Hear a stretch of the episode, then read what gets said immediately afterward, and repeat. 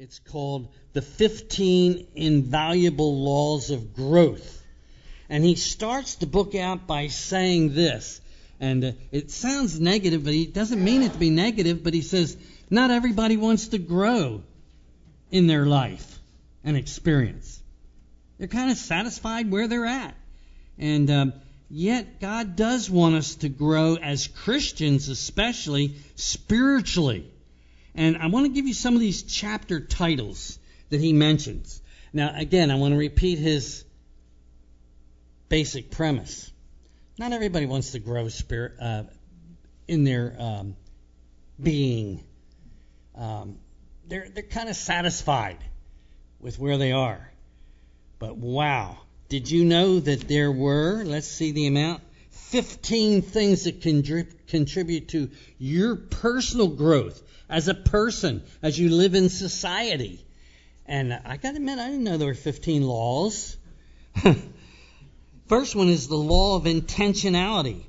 Growth does not just happen, you have to plan for it. Then there's the law of awareness. You must know yourself in order to grow yourself. Then there's the law of the mirror. You must see value in yourself to add value to yourself. There's the law of reflection. Learning to pause allows growth to catch up with you. That was an interesting chapter to say the very least. There's the law of design. To maximize growth, you have to develop strategies. There's the law of pain. Good management of bad experiences leads to actually great growth. Wow. These are interesting subjects. And again, he is a believer, but this is not primarily based on passages of Scripture. But it's a very interesting book. The 15 Invaluable Laws of Growth. But we want to think about spiritual growth, which God is interested in happening to us.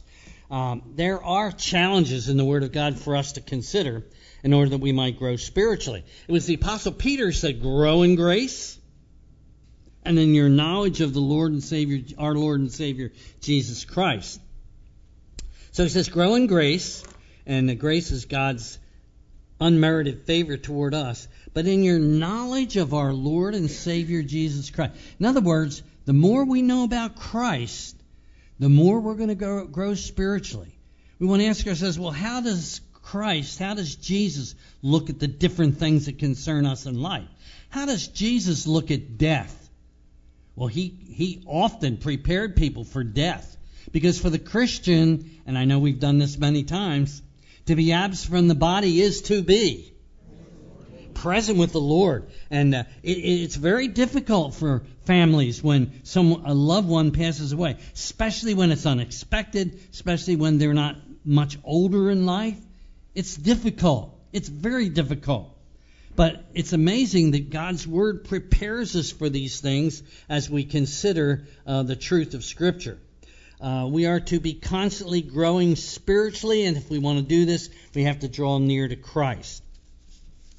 Uh, a key verse in this passage, and we're going to be coming back to this, but I want you to notice this. In 312, he says, Not that I have already attained or am already perfected, but I press on that I may lay hold of that for which Christ Jesus has also laid hold of me.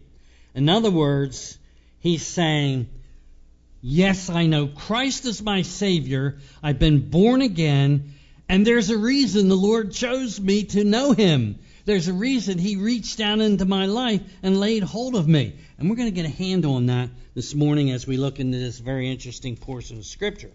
Now, the first challenge with regards to growing spiritually in this section of Scripture is seek to know the Lord better. And of course, John read for us 310, where Paul says that I may know him and the power of his resurrection.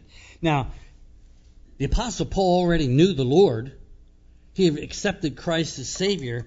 So he must mean something different than just knowing objectively who Jesus is. He wants to know the Lord more and more in a personal way.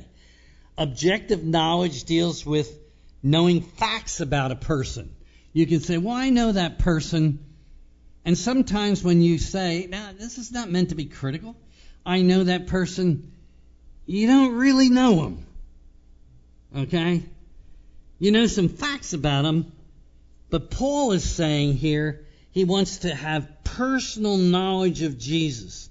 And so he wants to grow in his relationship with Christ. And we can grow in our relationship with Christ as we spend, spend time in the Word of God because the, the Lord Jesus, rather, himself said, the Scriptures, the theme of Scriptures is the person of Christ himself. These are they, he said in John's Gospel, which testify of me.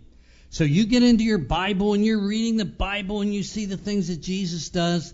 And again, the Holy Spirit takes your reading of the Word and works it out in your mind and thinking, you say, you know, I would like to forgive like Jesus forgives. I would like to look at death the way Jesus looks at death. I would like to look at the subject of, whoa, here we go, planning, the way Jesus looks at planning. He, he, he taught the disciples to look ahead. He warned them of things that were coming. He told them of good things that were coming. In fact, one of the greatest things Jesus talked about was his return. He's coming back again. And we're in the generation, we're with a group of believers who believe in the return of Christ. We're looking for his return. I think it's interesting from time to time when I'm with somebody, with another believer, and they say, Boy, I'm looking for the Lord's return. Not everybody is. Not everybody's looking for the Lord's return, but we are as believers. So Paul says, uh, I want to know Christ better and better. That's the idea. Um, and of course, we get to know people better as we communicate with them. And so the more you talk with the Lord and share your burdens with the Lord, and of course, prayer is a two way um, operation spiritually because he in turn puts impressions upon your heart and your mind and your thoughts when you take a request to him. It's amazing what the Lord does. So um, the more you grow closer to Christ, the more you will grow spiritually. Then he goes on and he says uh, that I may know him in the power of his resurrection. And of course, we want to know um, the power of the resurrection of Christ because uh, we've been indwelt by the Holy Spirit, and Christ was raised by the Spirit of God from the dead. And so the Apostle Paul himself said that the power of the resurrection has been available, uh, it rather is available for us in order that we might have victory in this life and victory over sin. And, and to be able to, again, he uses that phrase here, to be all that he wants us to be. Now, we've got to admit that sometimes we don't draw on the power of the resurrection of Christ. I mean, we just don't. It's available. Oh, well, didn't Jesus, isn't he the one who said, and we're going to look at it soon, I can do all things through Christ who strengthens me? Didn't he say that? Wow. Now, that doesn't mean you can do everything that you want to do and lift things that are impossible to lift. It doesn't mean that. I can do all things through Christ who gives me strength. We have the power of the resurrection available to us. All things that are in the pathway of His will. So all of us might say, you know, I, I have some challenges facing me. I have some challenges before the end of the year. I have some things that in the new year that I'm going to be doing.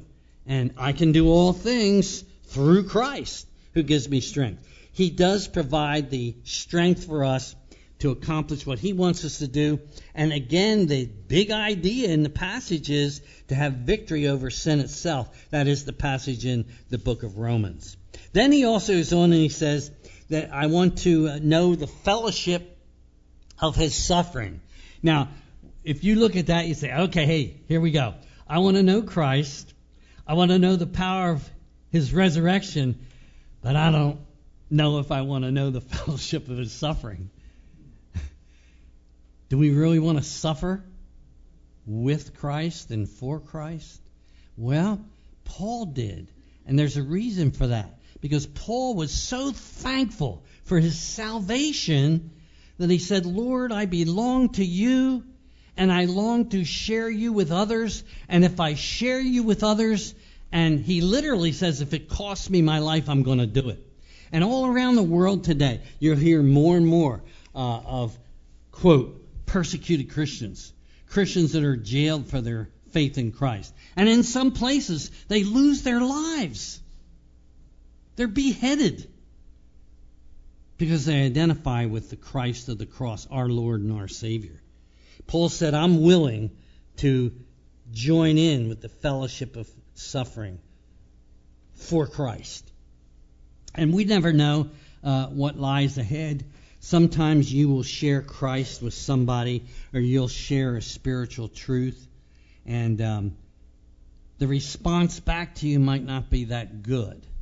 By the way, on your daily bread devotional for today, if you haven't read it yet, it's called God Talk. Check it out. The devotional books, by the way, are in both exits. Um, God Talk.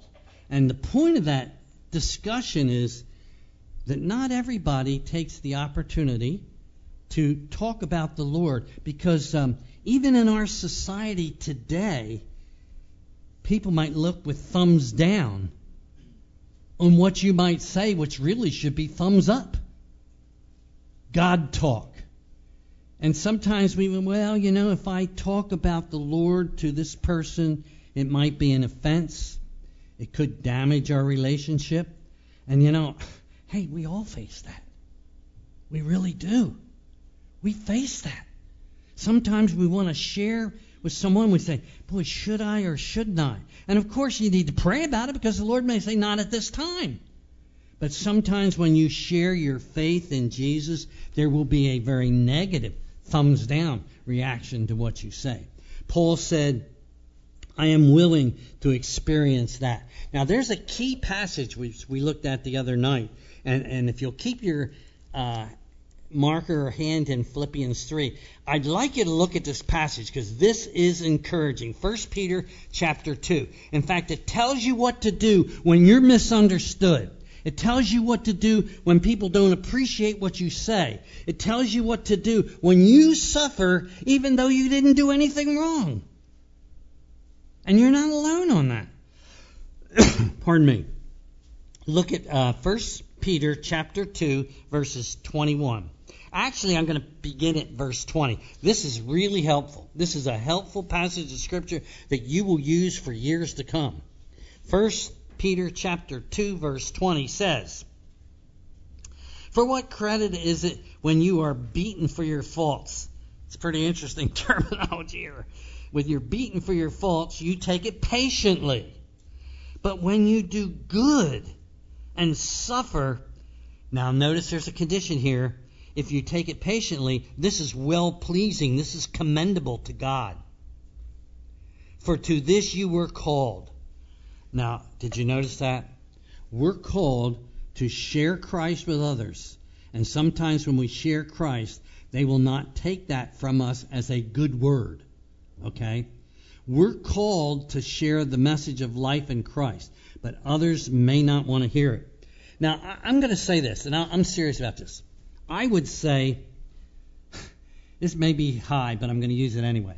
99% of the time during the week, when I talk to someone or give them a track about Jesus Christ, 99% of the time, they say, Thank you, I'll, I'll check it out.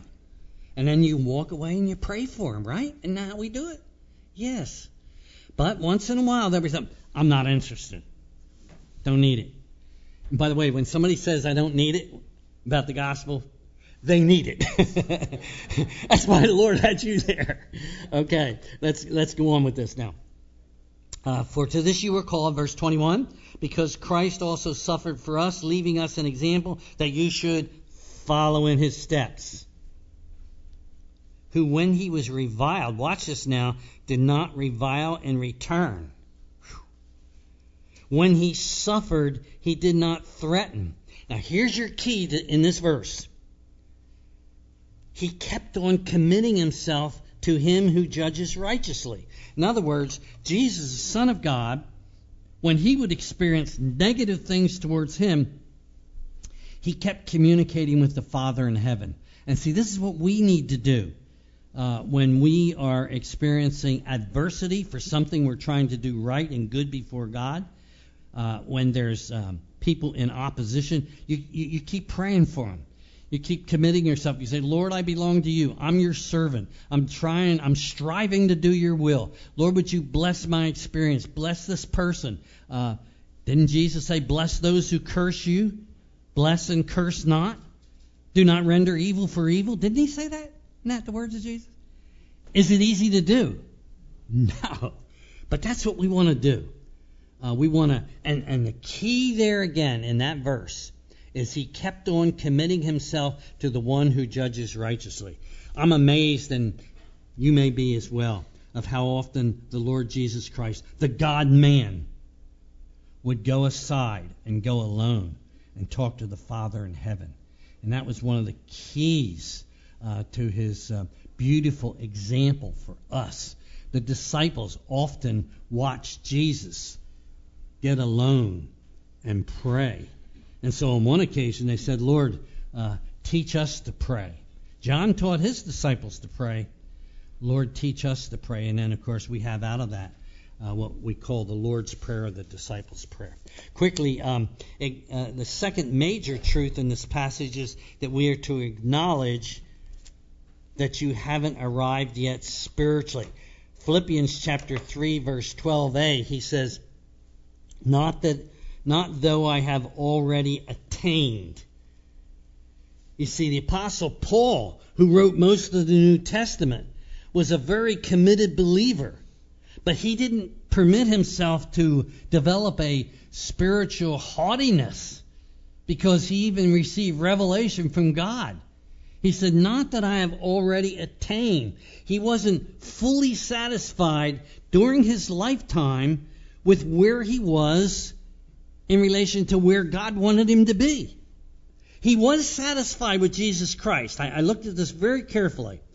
He was satisfied with Jesus Christ, but he was not satisfied with just the things that he has done. And you know, I, I looked at it and I said, you know, boy, I've known the Lord for a lot of years. I have.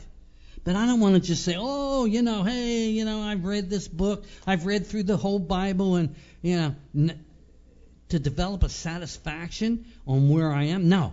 The Lord wants me to keep growing spiritual. He wants me to keep growing personally, but He wants me to keep growing spiritually. And a um, mature Christian is someone who evaluates himself or herself to the point where they're able to say, you know, I want to accomplish all that the Lord wants me to accomplish. I don't want to just say, hey, you know, I'm saved. I go to a Bible teaching church. You know, I'm all right. We need to be careful. We really do. Someone has said it this way self evaluation can be a dangerous thing. We can err in two directions. One, make ourselves to be better than we are, or make ourselves to be worse than we are. God wants us to look at ourselves accurately and say, you know, I've known the Lord for this period of time. And I am very thankful for my understanding of Scripture, for where the Lord has brought me along. But I need to, need to be careful to not conclude that I don't really need to put a lot into my spiritual life in the future. We really do need to take care of ourselves. And how often have we agreed together as a fellowship? We've agreed together that sometimes people who fall spiritually, and we're talking about big names in Christianity, and you hear, oh, that person fell morally or spiritually, and they're no longer in the ministry. Well, what happened? That's again, go back over what happened. They lost their love for the Lord. They lost their desire to be fed from the Word of God. And that the Word of God, in turn, causes them to know Him. Remember, Paul said, that I may know Him experientially they, they, they lost it with regards to why we know the Word of God and why we're to be in it. Because it's designed to help us to see the beauty of Jesus Christ and to see His expectations for us in our walk here on our pilgrim journey. We need to evaluate ourselves and we need to press on, like the Apostle Paul said. Um, he said, I want to lay hold of, and this is a key in verse 12b, I want to lay hold of that for which Christ Jesus laid hold of me. And we're going to be talking about this in just a minute, again, a little bit. We're also to focus on spiritual discipline, 12 and 13. Paul says, One thing I do. That's an important phrase. In fact, Jesus used that phrase when he was uh, talking uh, to Mary and Martha. In Luke's gospel, it's recorded for us. Busy Martha was criticizing her sister for sitting at the feet of Jesus and listening to Jesus. Now, I jotted this down. I think this is accurate. Jesus did not did not blame Martha for being concerned about serving the meal. He didn't lack of a, he didn't have a lack of appreciation for what Martha was doing. Martha was preparing a meal for Jesus and the disciples. You know, that would be, uh, well, let's see, Judas was still there. 13 people, right? She's preparing the meal. But Mary's over here, and here's the Lord Jesus. And she's listening to Jesus teach. Mary knew this was the time to listen to the Lord. He, it's very obvious he had things he wanted to share. But Martha says, No, wait a minute, wait, what's she doing? The point is, Mary knew when to take time with the Lord. The Lord Jesus just didn't want Martha to be concerned only about serving without that time with the Lord. And, you know, um, I guess it's one of these passages of Scripture that helps me to say, Lord, help me with my priorities. Help me with my priorities. That's, that's how we can pray for ourselves. Help me to spend the right amount of time, quiet time, reading the Word and having prayer. The right amount of time doing the work tasks that you have for me to do. The right amount of time with my family with my wife, with my family, grown children now, grandchildren. Lord, help me to spend the right amount of time. And you see, we hear from time to time, and please um, just kind of listen to what I'm saying here. Sometimes parents get so busy that these little ones down here, they don't get the eyeball to eyeball contact that they should have. They don't get the contact.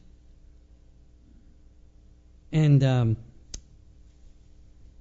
the man on uh, Family Christian Radio, he um, he says, you know, as adults, you have two jobs. The job where you earn your money to put food on the table, to pay bills, to do a lot of things. But your second job is your family. And he said, The first job that you have is your family. Your regular job is only a part time job. Wow. It's looking at it a little different, isn't it? Your main job is your family and the relationships that God has given to you. Something to really think about. I think he's got a good point. And he encourages we should be praying about our priorities. Quickly moving along. Um, one thing I do, forgetting those things which are behind. Did you see that in verse 13? What's his goal? His goal is to have a deeper knowledge of Christ. So he, he's saying, Lord, help me with my priorities.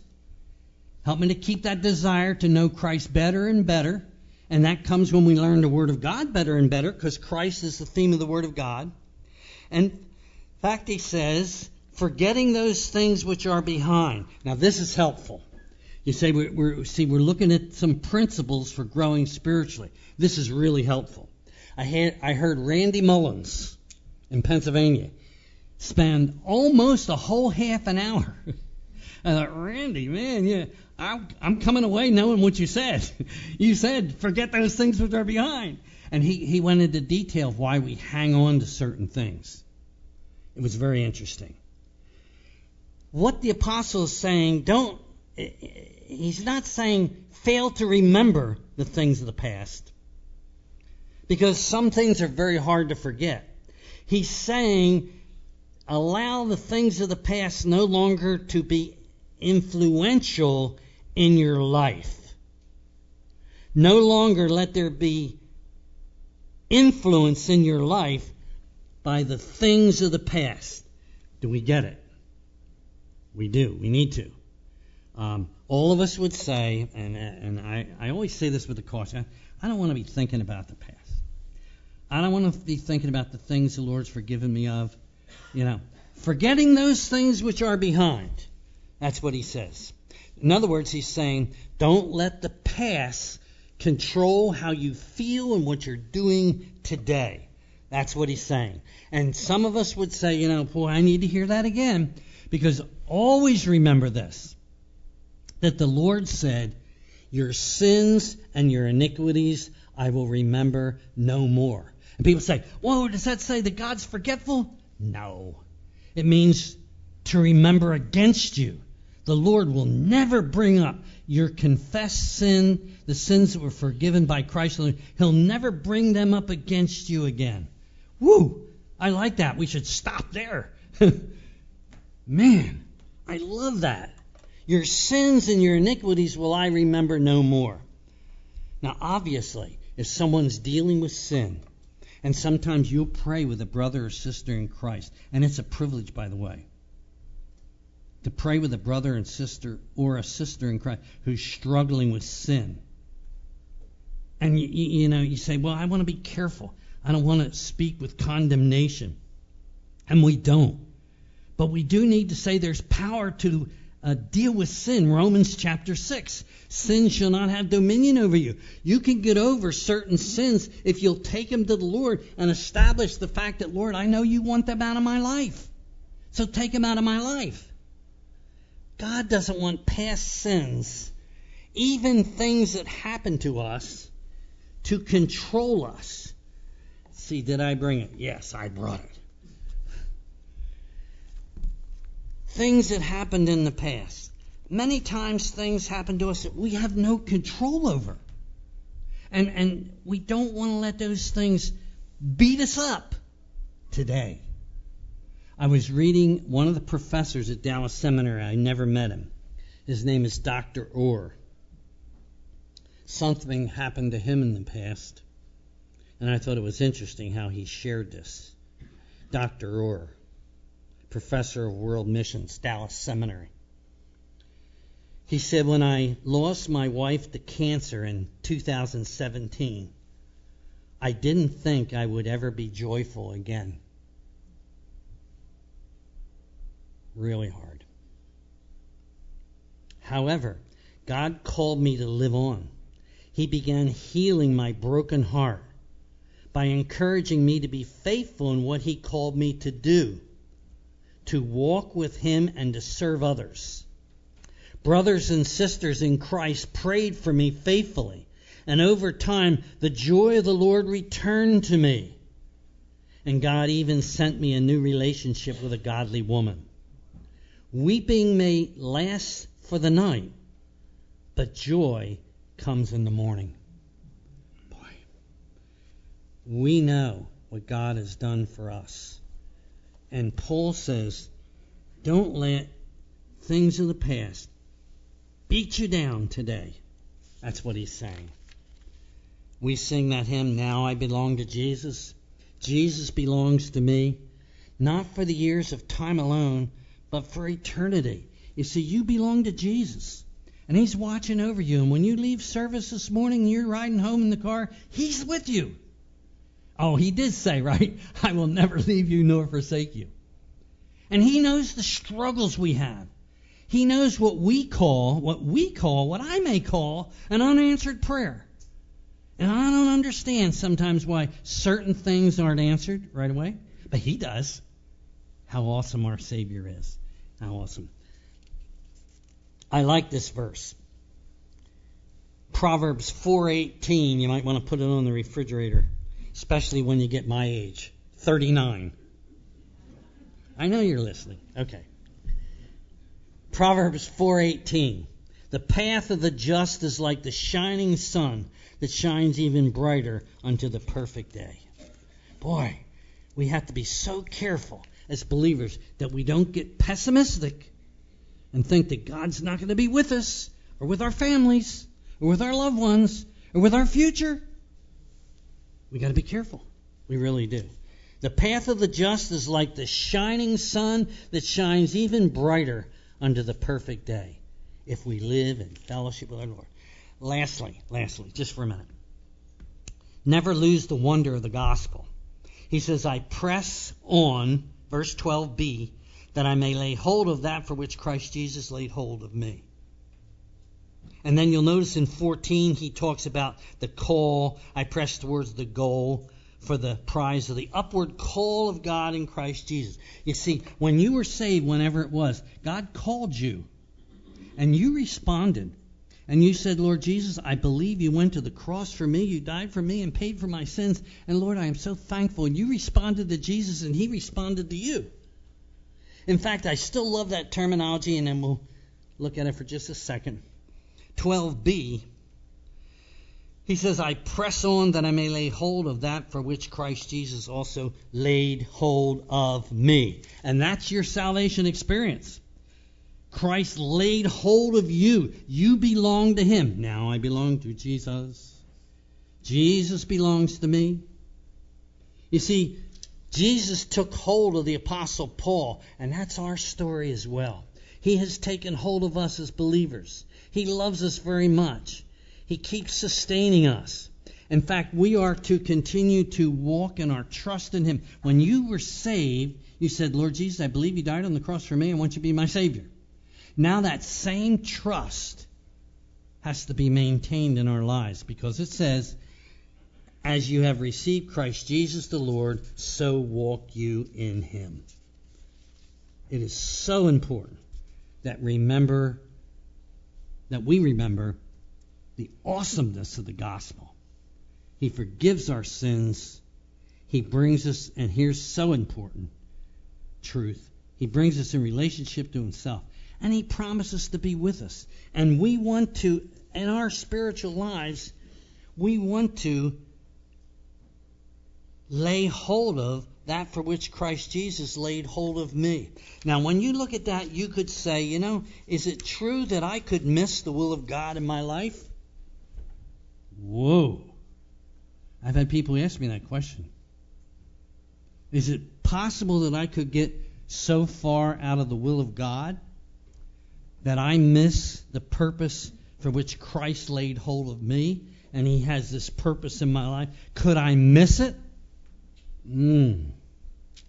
Mm. Are there examples in Scripture of people who didn't finish the way God wanted them to finish?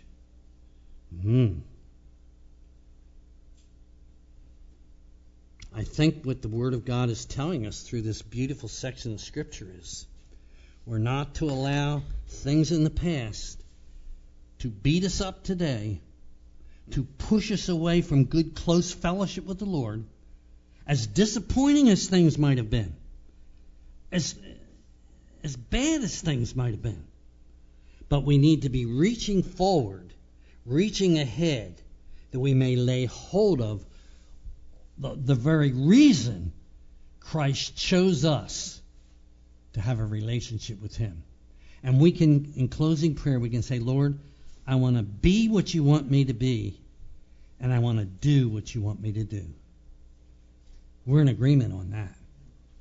We used to sing a chorus years ago only to be what he wants me to be, every moment of every day, yielded completely to Jesus alone, every step of this pilgrim way, just to be clay in the potter's hand, and to do what his word commands only to be what He wants me to be every moment of every day. Let's pray together.